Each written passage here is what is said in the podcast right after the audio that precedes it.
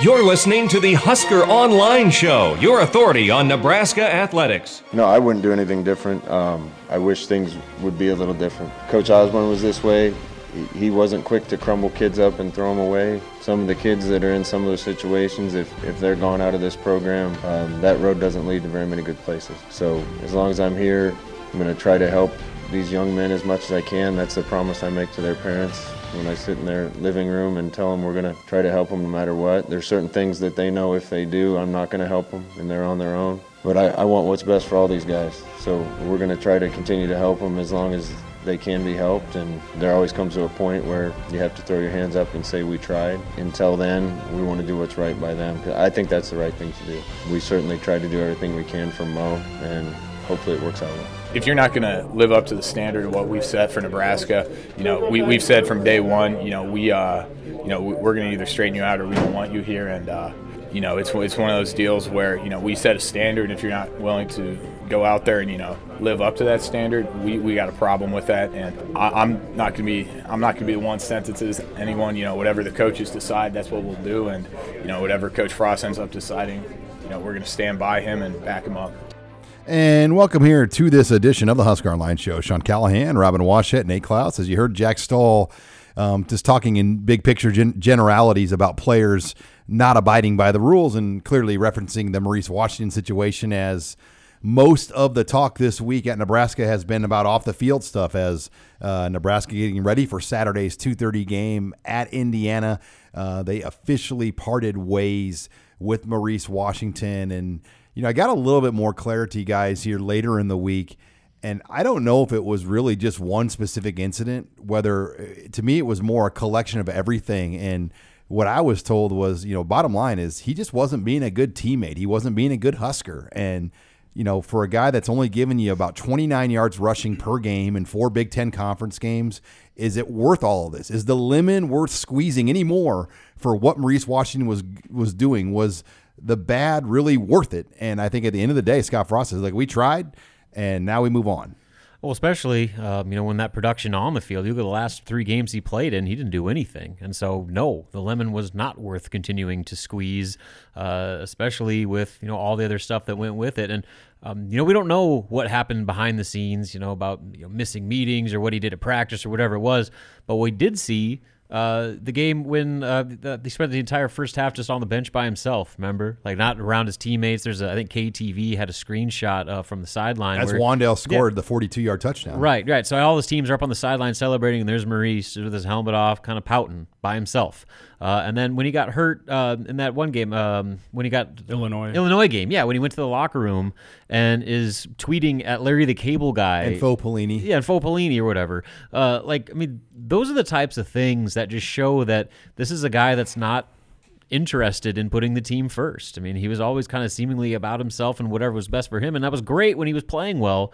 But when things started to wear on him, and, you know, he got dinged up a little bit and couldn't play, and things got hard, we saw how quickly things flipped. And so you pair all that with, you know, obviously his situation in California.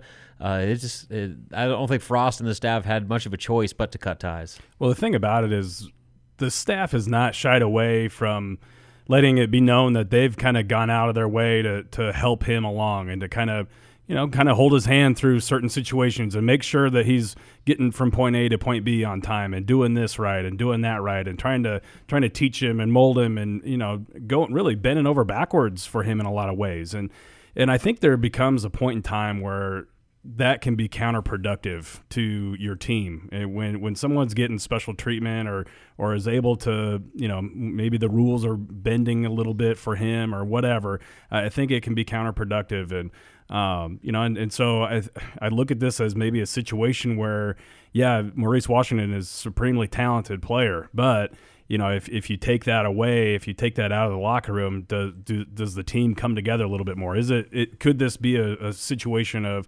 addition by subtraction type of deal? And you know, that remains to be seen, but I would not be surprised if that is the case. Well, and was he doing the things off the field, like going to classes, maintaining grades that needed to be maintained? Was he doing the things in the weight room to make gains? Was he following the nutrition plan? We know he had an incident with marijuana over the summer. where a hot pipe was found on him in a dorm room inside Memorial Stadium as he had a pending thing over him with a felony charge in California. So, you know, he's been given multiple opportunities, and Scott Frost, you know, stuck his neck out for this guy and really put his reputation on the line. So this was hard for him to do. I mean, because I think he, like a lot of people, want to see the good in everybody and try to find that good and make them a better man. And this was a case where clearly he was not taking to the mentorship and the guidance of what Nebraska football could maybe have done for Maurice Washington. Well, especially with, you know, where Frost was as a player himself here. I mean, he was around a lot of teammates that, had it not been for that structure of the football program, who knows where their lives would have ended up. And, you know, clearly we saw some of that with, you know, when football's taken away, guys can fall apart pretty quickly. And so I think he understands, you know, having, you know, played for Tom Osborne and seen the way that he's handled those types of situations, how valuable and important those are just for the people involved, you know, with some of those players that have those backgrounds where, you know, sometimes making the right decision is hard. And, you know, he wanted to be the guy that helped Maurice get things back on track.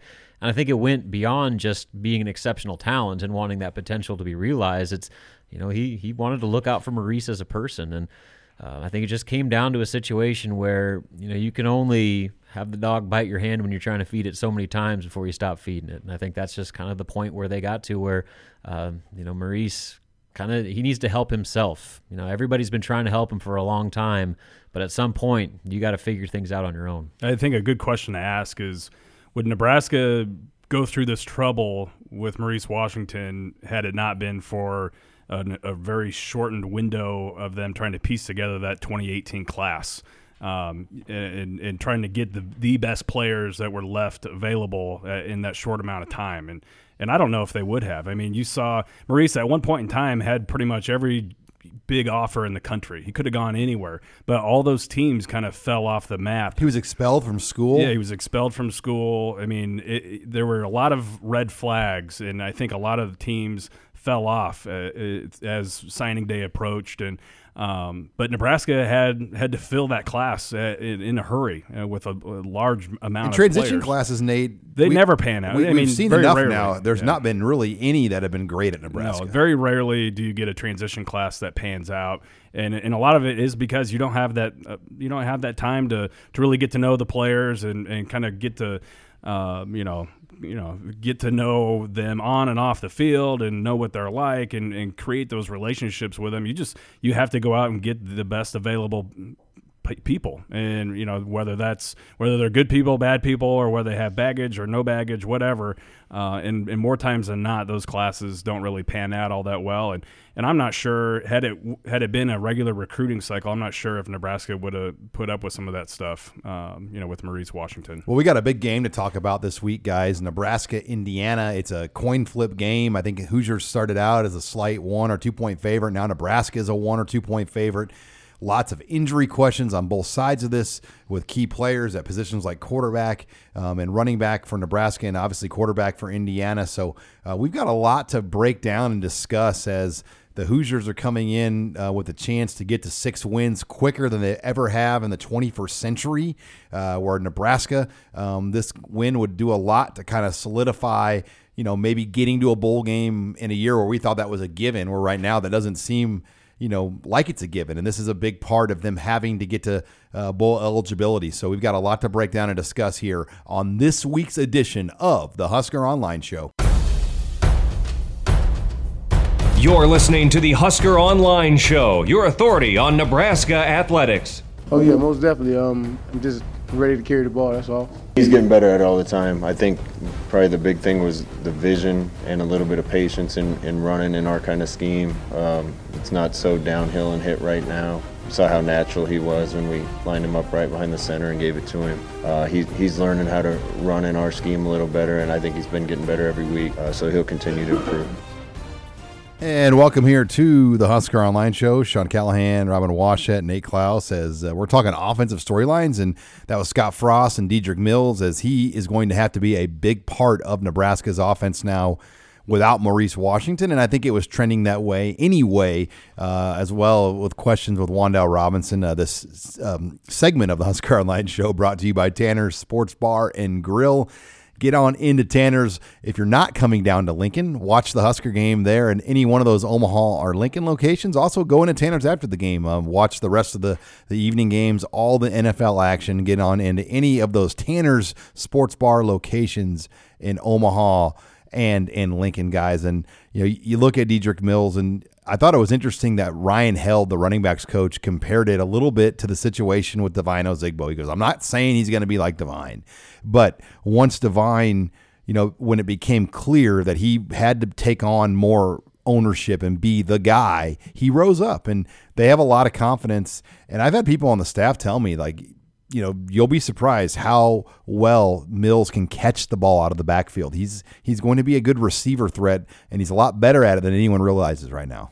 Well, a lot of it, I think, just comes down to getting the opportunities to showcase what he can do. Right now, it seems like his role has been kind of isolated to being the quote-unquote power back who's doing the majority of the work between the tackles, which is certainly part of his strength, but this staff has been really high on Dedrick for a long time, you know, particularly Ryan Held. And so now, just like Devine did, you know, a year ago, Dedrick's going to get a chance to show that he's a little bit more than just that thud back that's going to gain you 3 yards up the middle. So I'm curious to see what he can do, but I'm more curious to see what happens in the rotation after him. Will this finally be the window of opportunity for Ramir Johnson? You know, obviously Wan'Dale is going to have a say in that, when, you know, depending on his health. But, you know, if not Ramir, then is it Wyatt Mazur, who's coming off a concussion? Is it Brody Belt, who continues to get his name brought up? They got a lot of questions to answer. So we know Dedrick Mills, I think, is going to be capable of handling a bigger workload, but what happens after him when he needs a break or has to miss any snaps for whatever reason? Do they finally let loose on Ramir Johnson after comparing him as a jet on the tarmac getting ready to take off? Are they finally going to let him fly? We'll see. Yeah, as far as Mills go, I think this could be the perfect scenario for him, because having been able to get to know him during the recruiting process a little bit and talking with him here, I mean, I think this is the type of opportunity he really relishes. And he's somebody who seems to get stronger as the game goes along. The more carries he gets, the more in rhythm and stronger that he gets. I mean, this is a guy who likes to be the workhorse. He likes to have a load put on him. You know, in junior college, he averaged 30-plus carries per game, and loved that. You know, and I think that he would love the opportunity to do that at Nebraska, and we'll see what happens. Also interested to see about Ramir Johnson too. I mean, this is a guy who he said himself that he would ultimately like to keep his red shirt. You know, and he knows that he, you know, may not have been ready earlier in the year, and he's totally fine with that. Has been completely patient, is not frustrated with his playing time or lack of playing time so far. But at the same time, I think he's also ready to show what he can do, and is ready, more importantly, to help the team however he can. Yeah, it will be interesting as we talk about Ramir Johnson here, just what they do. I think it's almost like a two-game audition. This week in Purdue are going to be really, really big to decide, is it worth using and playing Ramir Johnson against Iowa, Maryland, and Wisconsin, or maybe a bowl game? And there's a lot of that, you know, as far as those decisions go. And I've said this many times. To me, it's the most frustrating thing about this new redshirt rule is just the indecision it causes you to make with roster decisions in situations like this where, you know, I think 3 years ago, you probably would say, well, we have to play Ramir Johnson. We got to pull the red shirt and go. And I think now you almost get greedy with those 4 games and really, really overthink how you want to use it. Well, I think it also goes into this whole, I know people are really getting tired of hearing how close young guys are to finally seeing a rotation at any spot, not just running back. But I think part of that is because of how much thought and maybe overthinking is going into balancing these 4 games and how they're going to be used and what matchup is best suited for each individual player. Guys aren't getting the reps they normally would get if it was just a clear cut, this guy's playing or this guy's not. I mean, if you could throw a guy in there, you're going to rep him every week, every day, as if he's going to help you play. Whereas now, you know, it's kind of a week-to-week basis. You know, does this defense suit itself well to this player? Okay, cool, he does.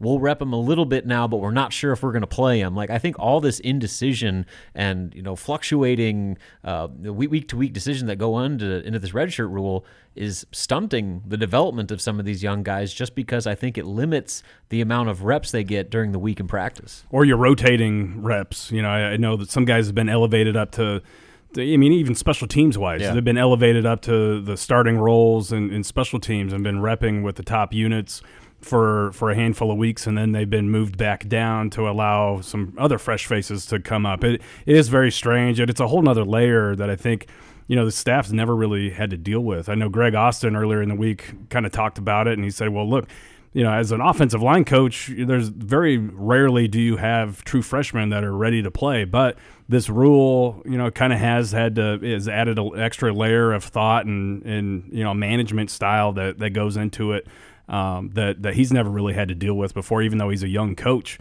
And you know, I think that can be said for everybody.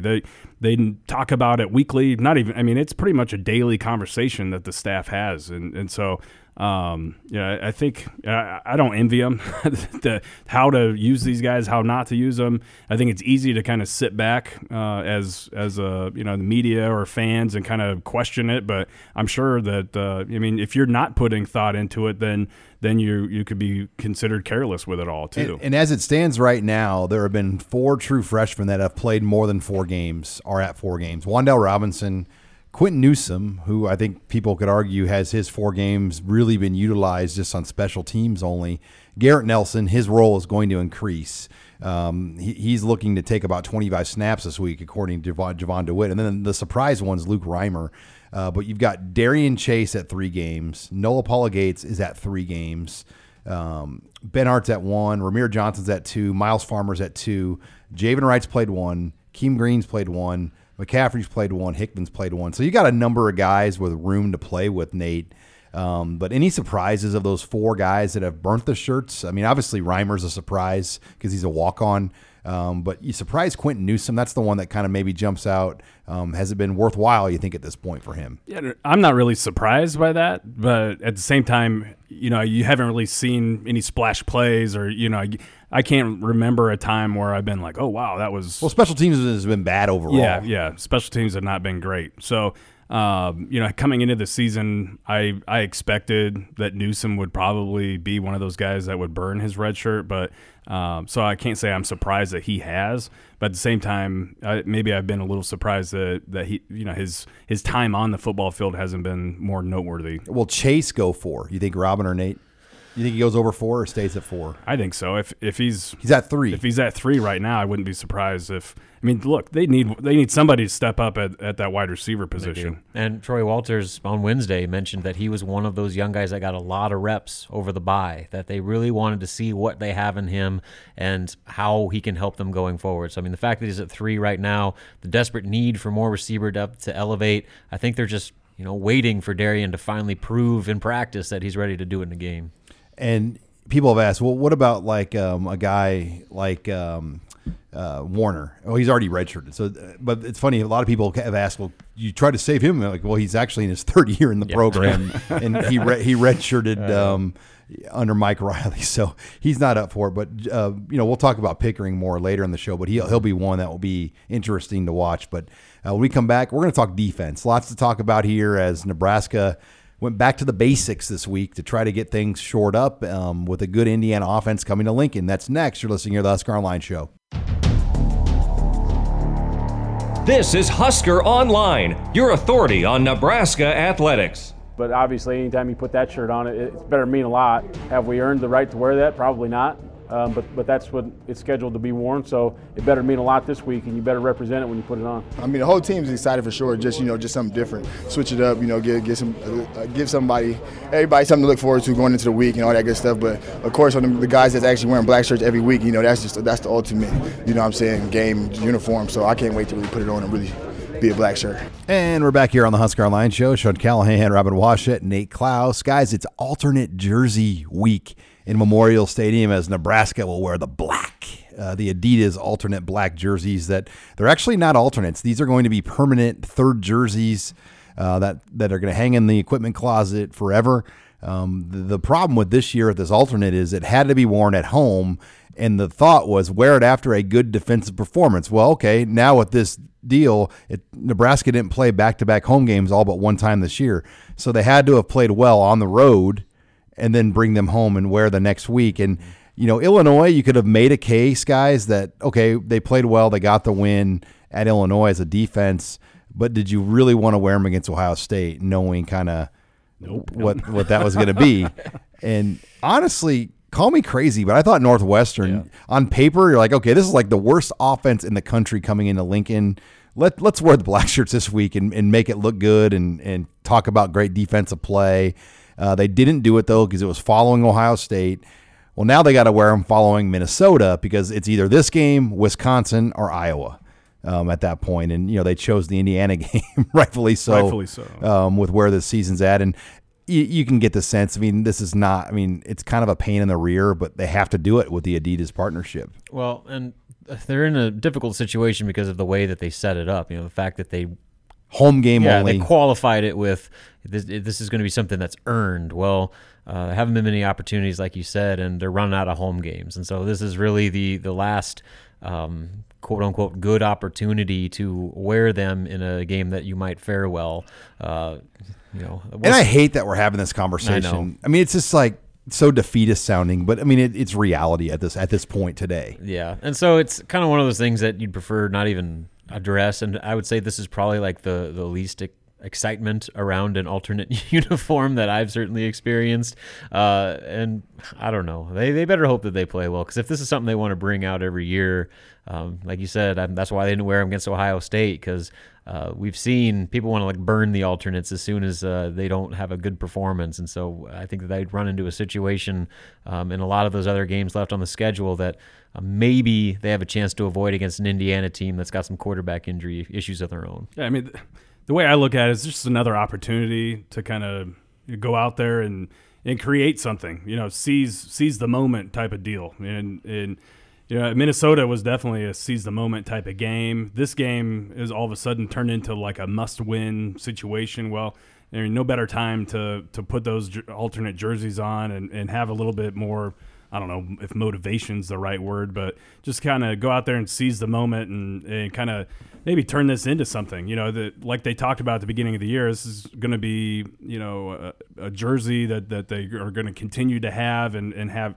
the opportunity to wear. And maybe this could be the start of something with these jerseys going forward. Well, yeah, you look at it like this. I mean, the black shirt tradition, how it came about, it just happened in the 60s. And in a lot of ways, Scott Frost jumped out in front of this and said, let's start a new tradition. And, you know, he wants this to be something 50 years from now that they talk about. In 2019, Nebraska created a third black jersey to wear, you know, in historically games, good games, and the defense plays well. But, I mean, it's a good thought, isn't it? I mean, yeah. But I like it. I like the thought, and I like where they're coming from, but it just has not played out that way this season. Nothing has played out this well. Yeah, so I think the jerseys are the least of their concerns. But, you know, the one spin you can have to it is if they go out and play well, maybe they can look at that jersey as a source of motivation, and all of a sudden it takes on a whole new light. You're listening here to the Husker Online Show as we talk defensive storylines going into Indiana. And I'll tell you the big one is Michael Penix Jr., the quarterback for the Hoosiers, if he plays. I know people have tried to say that they're not much different with or without him, but, you know, I've talked to our folks at Indiana Rivals. He's a big part of their offense. They have looked their best when he's the quarterback. He throws it better. He runs it better. He could give Nebraska a lot of problems. They like to run it off tackle a lot, causing problems with the perimeter of the defenses. That hasn't been an issue. So that, you know, this matches right up with Nebraska. But that's a big thing, guys. You know, this Penix guy, I just look at him and how he's played and the way he plays, and I'm like, I've already seen Alex Davis miss him on the perimeter about 4 times just in my dreams this week. So you know, he's it's going to be a tough matchup if he's healthy. Well, and that whole zone read element with a mobile quarterback for a defense sucks everybody in. Yeah, for a defense that's already having trouble identifying plays. I mean, that Minnesota game, The film, as Scott Frost said, showed that it wasn't just a matter of Minnesota beating him up physically and moving him around. They were taking themselves out of plays by trying to anticipate plays and missing completely. And I'll go back to my favorite term from Eric Shenander. They were a lot of eye violators out there, and guys, seeing ghosts like Sam Darnold, where they thought that they knew it was coming, and like I said, we're completely out of position to where they didn't even really need to be blocked. And so that zone read and the quarterback run game creates a whole nother bag of issues for you. Where again, you saw you joke about Alex Davis. He's been one of the main culprits, but certainly not the only one, of guys that just guess wrong and they go after the running back or take themselves out of plays, leaving a lot of green for that quarterback to run. And if that quarterback if Penix is healthy, his athletic ability could cause a lot of issues for that defense. Yeah, unfortunately for Nebraska, you've been able to see just how effective those types of offenses can be when operated at a high level. And Minnesota certainly did that. They caught Nebraska guessing wrong. They caught him, carrying, even Northwestern. Yeah, I mean, shoot. Yeah, Northwestern.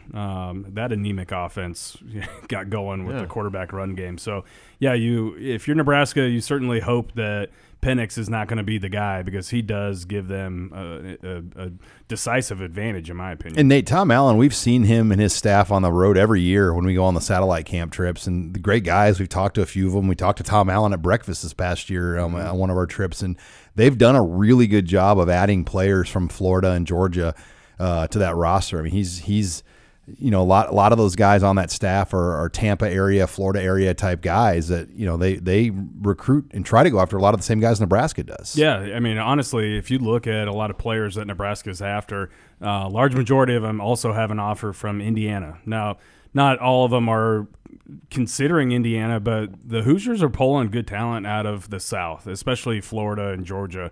And they kind of have, a similar model to what Nebraska is trying to implement and pulling a certain amount of their talent out of those regions. And it's because there's a ton of talent down there. So, it definitely makes sense, but they've upgraded all their skill positions, both sides of the football. And there has been a couple players where Nebraska's lost out to the Hoosiers, and we're going to see them in Memorial Stadium this weekend. Most notably, Tywan Mullen, a cornerback. Yeah, is he playing a lot for him? He's starting for them, so he's probably the most notable guy. But I mean, across the board, they've done a very good job of recruiting some speed and some athleticism from down south.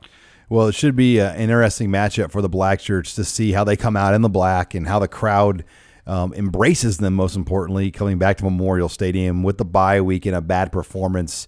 This is a big week in the Scott Frost era as we move forward. But when we come back, Husker Online intern Mike Wheeler will join us in studio, and we'll take all of your questions here going into Saturday in the mailbag. That's next here. You're listening to the Husker Online Show. This is Husker Online, your authority on Nebraska athletics. He's been kicking for a little bit now, slowly reintroducing him back. Like I said, what we try to do is keep a kick count on those guys, like you do with a pitcher, right? And so you slowly reintegrate him back into how many kicks he can get in the day. And so he had about 20 kicks the other day, which was good. Today will be a little bit more than that, and then we'll progress as we go. And we're back here on the Husker Online Show. That was special teams coordinator Jovan Dewitt updating the status of kicker Barrett Pickering, who has not played all year but could play Saturday for Nebraska, which would be a huge deal to get him back if he's 100%. Sean Callahan, Robin Washut, Nate Klaus. We bring in Husker Online intern Mike Wheeler as it's time to take your questions in the mailbag. Mike, what do you have to lead us off with?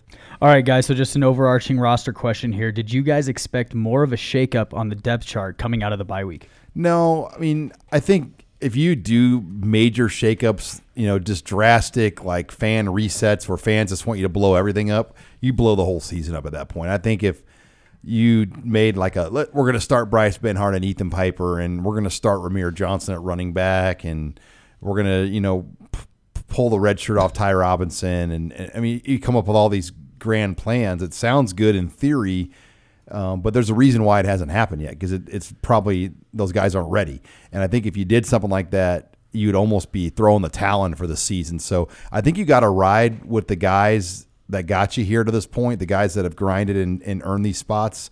But you got to challenge them to play better.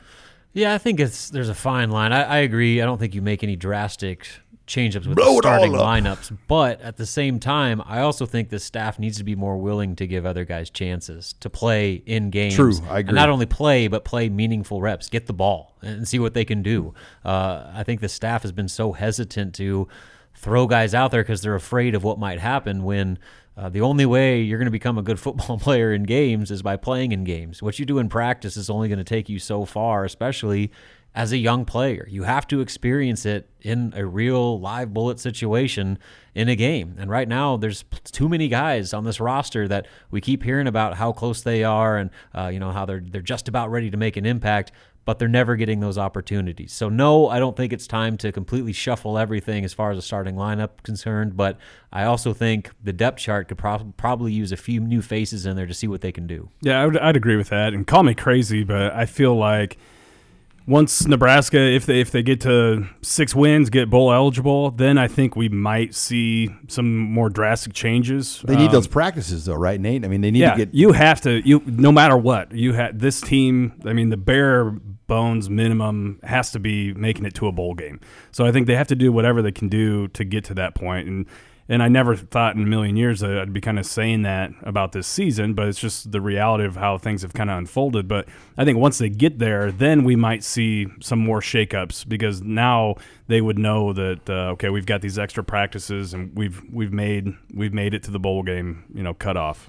All right, guys, kind of building off of what Robin and Nate had to say, do you guys think the coaches can, in a sense, force feed an offensive line rotation to build depth, as in should the coaches make a departure from their best 5 approach? No, I think an offensive line needs chemistry, and you don't see a team rotate that often, maybe one guy in here and there, but you have to build a line of communication and a chemistry, and you've got to have that going throughout an entire game because guys talk to each other and they communicate calls and checks throughout the game. And if you bring in someone that you haven't done it very often with, it throws off the whole chemistry of your line. So it sounds good in theory. But, Milt Teniper back in the day, people are like, the reason they played a lot of linemen is they blew people out by every game. Play your starters at halftime and then play everybody else in mop-up duty.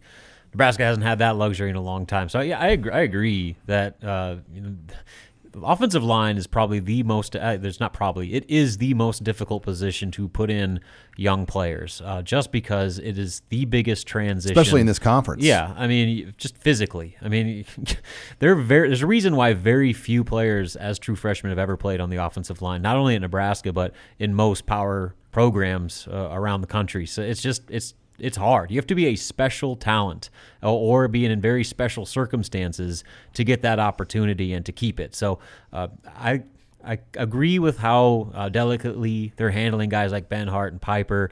But, if they can get anywhere near a situation where those guys can just get a taste of it, if they could finally get a lead at some point, where the game's comfortable, get those guys reps because, that's the future of your offensive line.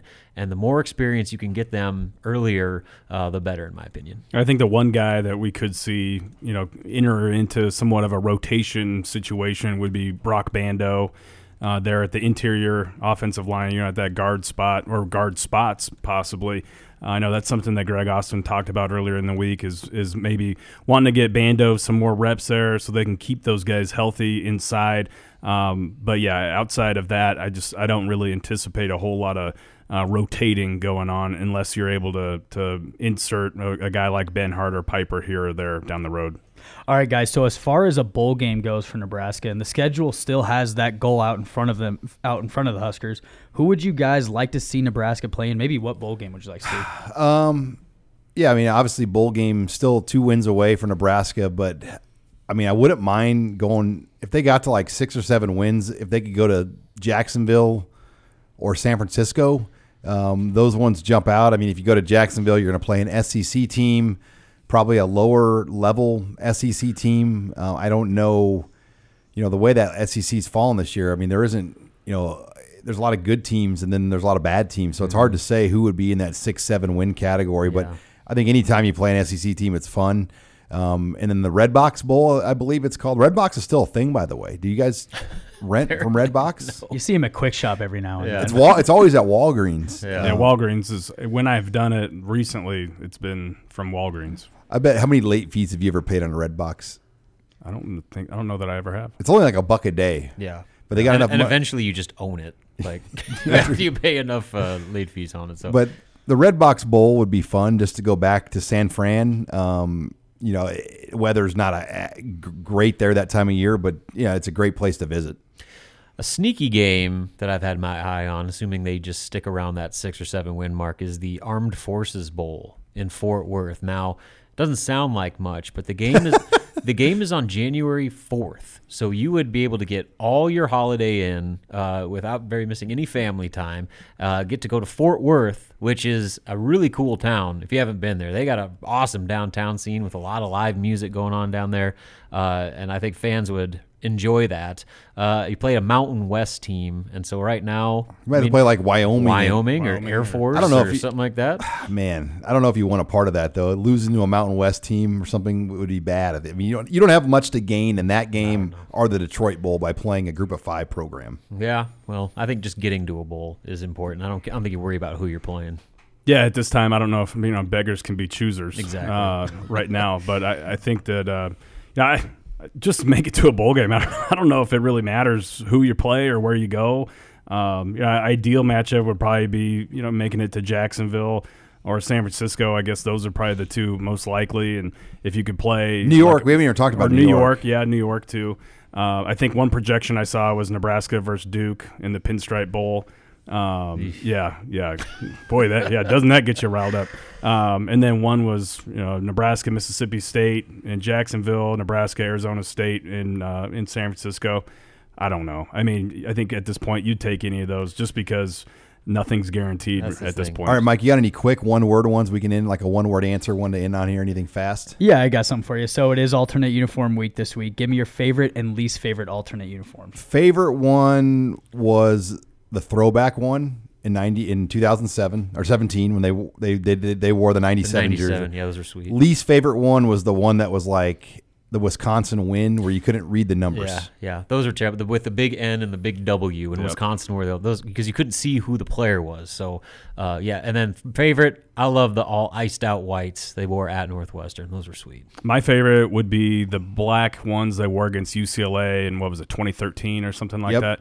I think that was my favorite so far. The missed sack by Avery Moss that turned the whole game around when Brett Hundley. Hundley scored right before half, but should be a fun one. When we come back, we will talk some recruiting with Nate Klaus as Nebraska's going to have more of a walk-on recruiting weekend. We'll get Nate's thoughts on that and more. You're listening here to the Husker Online Show. You're listening to the Husker Online Show, your authority on Nebraska athletics. Football is a game where you don't, I guess, unlike maybe basketball or hockey where you have a million games, you only have a limited amount of games, and you tend to kind of live and die each week. And as hard as it is to recover from losses, you got no choice because you got to get ready to work every week, especially in a conference like this. So everybody feels their lumps, but at the same time, you got to have a positive mindset when you go to work. And we're back here on the Husker Online Show, final segment of the program, and this segment is brought to you by Kugler Vision. Nate Klaus, tell them about your experience with Kugler Vision. Yeah, so far so good. I mean, I took our first big recruiting road trip this past week, and it was so nice not having to travel with your glasses or your contacts or any of that stuff. Being able to drive at night in a strange place, read all the road signs, be able to watch the game without glasses, see everything perfectly clear. Unbelievable experience, and I highly encourage everybody to get down to Kugler Vision and get that consultation to see what they can do for you. Well, Nate, it was the bye week for Nebraska. Coaches out on the road. A lot of them went out Wednesday. I think Scott Frost got out Friday and Saturday. Just 2 or 3 things you walked away with. I know you ran into some coaches in the airport and on the road both when you were traveling. So I think you saw Mario Verduzco and Sean Beckton out and about too. Just a few things you walked away with over the bye week. Well, first and foremost, it was abundantly clear that they were checking up on their commitments and going around and seeing those guys first and foremost and making sure to show them attention, make sure that they knew that they were there. I know Mario Verduzco was at the same game that we were at down there to see Logan Smothers, and he showed up about 1 o'clock or so on Friday and hung out with their entire football staff for about – 4 or 5 hours, and kind of, I guess he kind of held court in their field house with the entire staff, and really showed everyone a lot of attention. Now, obviously, he can't really talk and communicate a whole lot with the actual prospects, but it was he made a great impression on that coaching staff for as much time as he spent there, and obviously he stayed for the game and whatnot. We know that Sean Beckton was in Florida seeing Tamon Lynum, the defensive back commit, Marvin Scott, running back commit. I know that coach, the defensive backs coach, Travis Fisher, was in South Florida seeing his Florida commits. They were in Georgia. I mean, they were everywhere seeing basically all the commits. A handful of new offers did go out, but it was it was pretty clear that they wanted to make sure and show their current commitments as much love as possible this first bye week. And Nate, sticking on the subject of commits, we talk about this all the time, but how many, it's becoming more and more of a trend of their current list of commits. How many are enrolling early right now that you know of? Well, as things stand right now, there's 4 for sure. You got Turner Corcoran, Logan Smothers, Henry Gray, and Rodney Gross that are all planning to be early enrollees that are set to graduate in December and will be on campus in January. So, and then you've got a couple others that are working to get there. I mentioned Tamon Lynum earlier. He's one of those guys that is trying to finish up a couple classes. That way he can graduate in December. And same with Sevion Morrison, the running back out of Oklahoma. He's also trying to get ahead on a couple classes. That way he can graduate early. It's still kind of up in the air, but those guys are trying to arrange it. So I would say right now, a maximum of probably 6 recruits in this class will be early enrollees, which would be, pretty much right on par, maybe 1 or 2 more than what we've seen over the last handful of years. But I think when you look at the type of talent that is potentially coming in early, that's what stands out most to me when you're talking about, Turner Corcoran is a Rivals 100 4-star guy, Henry Gray 4-star guy, Logan Smothers 4-star guy, Rodney Gross and Sevion Morrison. You could make an argument that they probably should be ranked as 4-star players. So a lot of talent that could possibly be coming in early. And Nate, that's one thing with the process of recruiting being sped up so much more.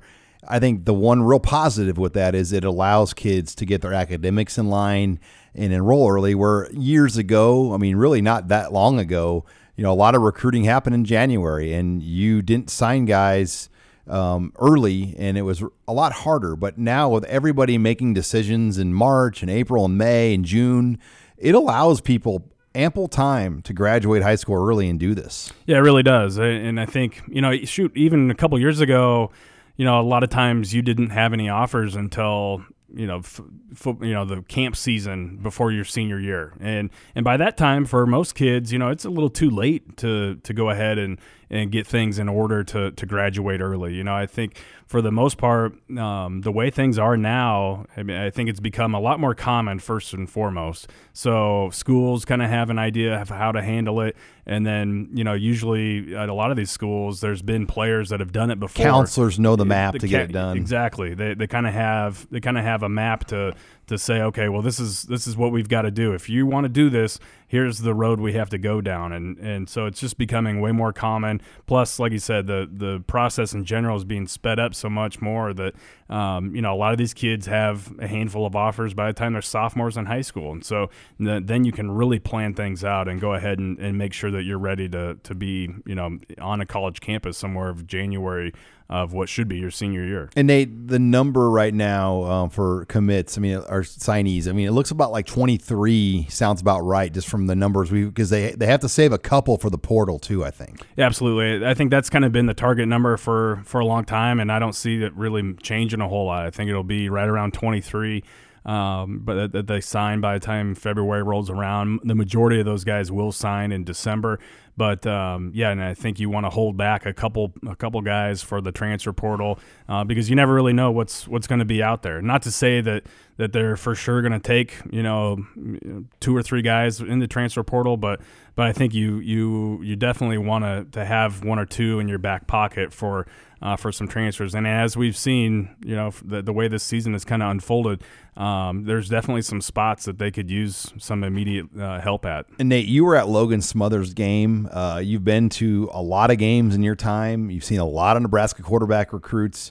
What jumped out to you about Logan Smothers? You know, I think the thing that jumped out to me the most is just being able to, you know, there's certain things that you can't see when you're watching someone's highlight film, right? You know, it's how they carry themselves, what type of leader are they, what kind of command do they have of the offense, and I think that's what one thing that really stood out to me is Logan Smothers.